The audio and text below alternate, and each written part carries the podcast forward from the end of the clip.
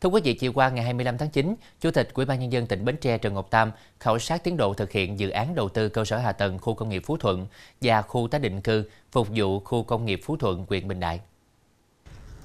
Đến thời điểm hiện tại, dự án đầu tư hạ tầng khu công nghiệp Phú Thuận và khu tái định cư đang từng bước hoàn thiện công tác giải tỏa mặt bằng. Trung tâm Phát triển Quỹ đất tỉnh đã bàn giao biên bản bàn giao mặt bằng cho 913 hộ, còn lại 180 hộ chưa đăng ký biên bản bàn giao. Dự kiến ngày 15 tháng 10 năm 2023, Trung tâm Phát triển Quỹ đất tỉnh tiếp tục bàn giao biên bản giao mặt bằng đợt thứ 6 cho các hộ dân còn lại. Hiện tại toàn dự án còn 31 trường hợp chưa đồng ý nhận tiền và bàn giao mặt bằng. Qua vận động, đến nay có 14 trường hợp đồng ý giao mặt bằng trước, nhận tiền sau, 17 trường hợp chưa đồng ý nhận tiền và giao mặt bằng.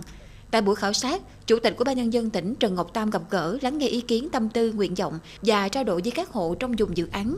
Phần lớn đều mong muốn chính quyền sớm giải quyết thỏa đáng những nguyện vọng để sớm ổn định cuộc sống.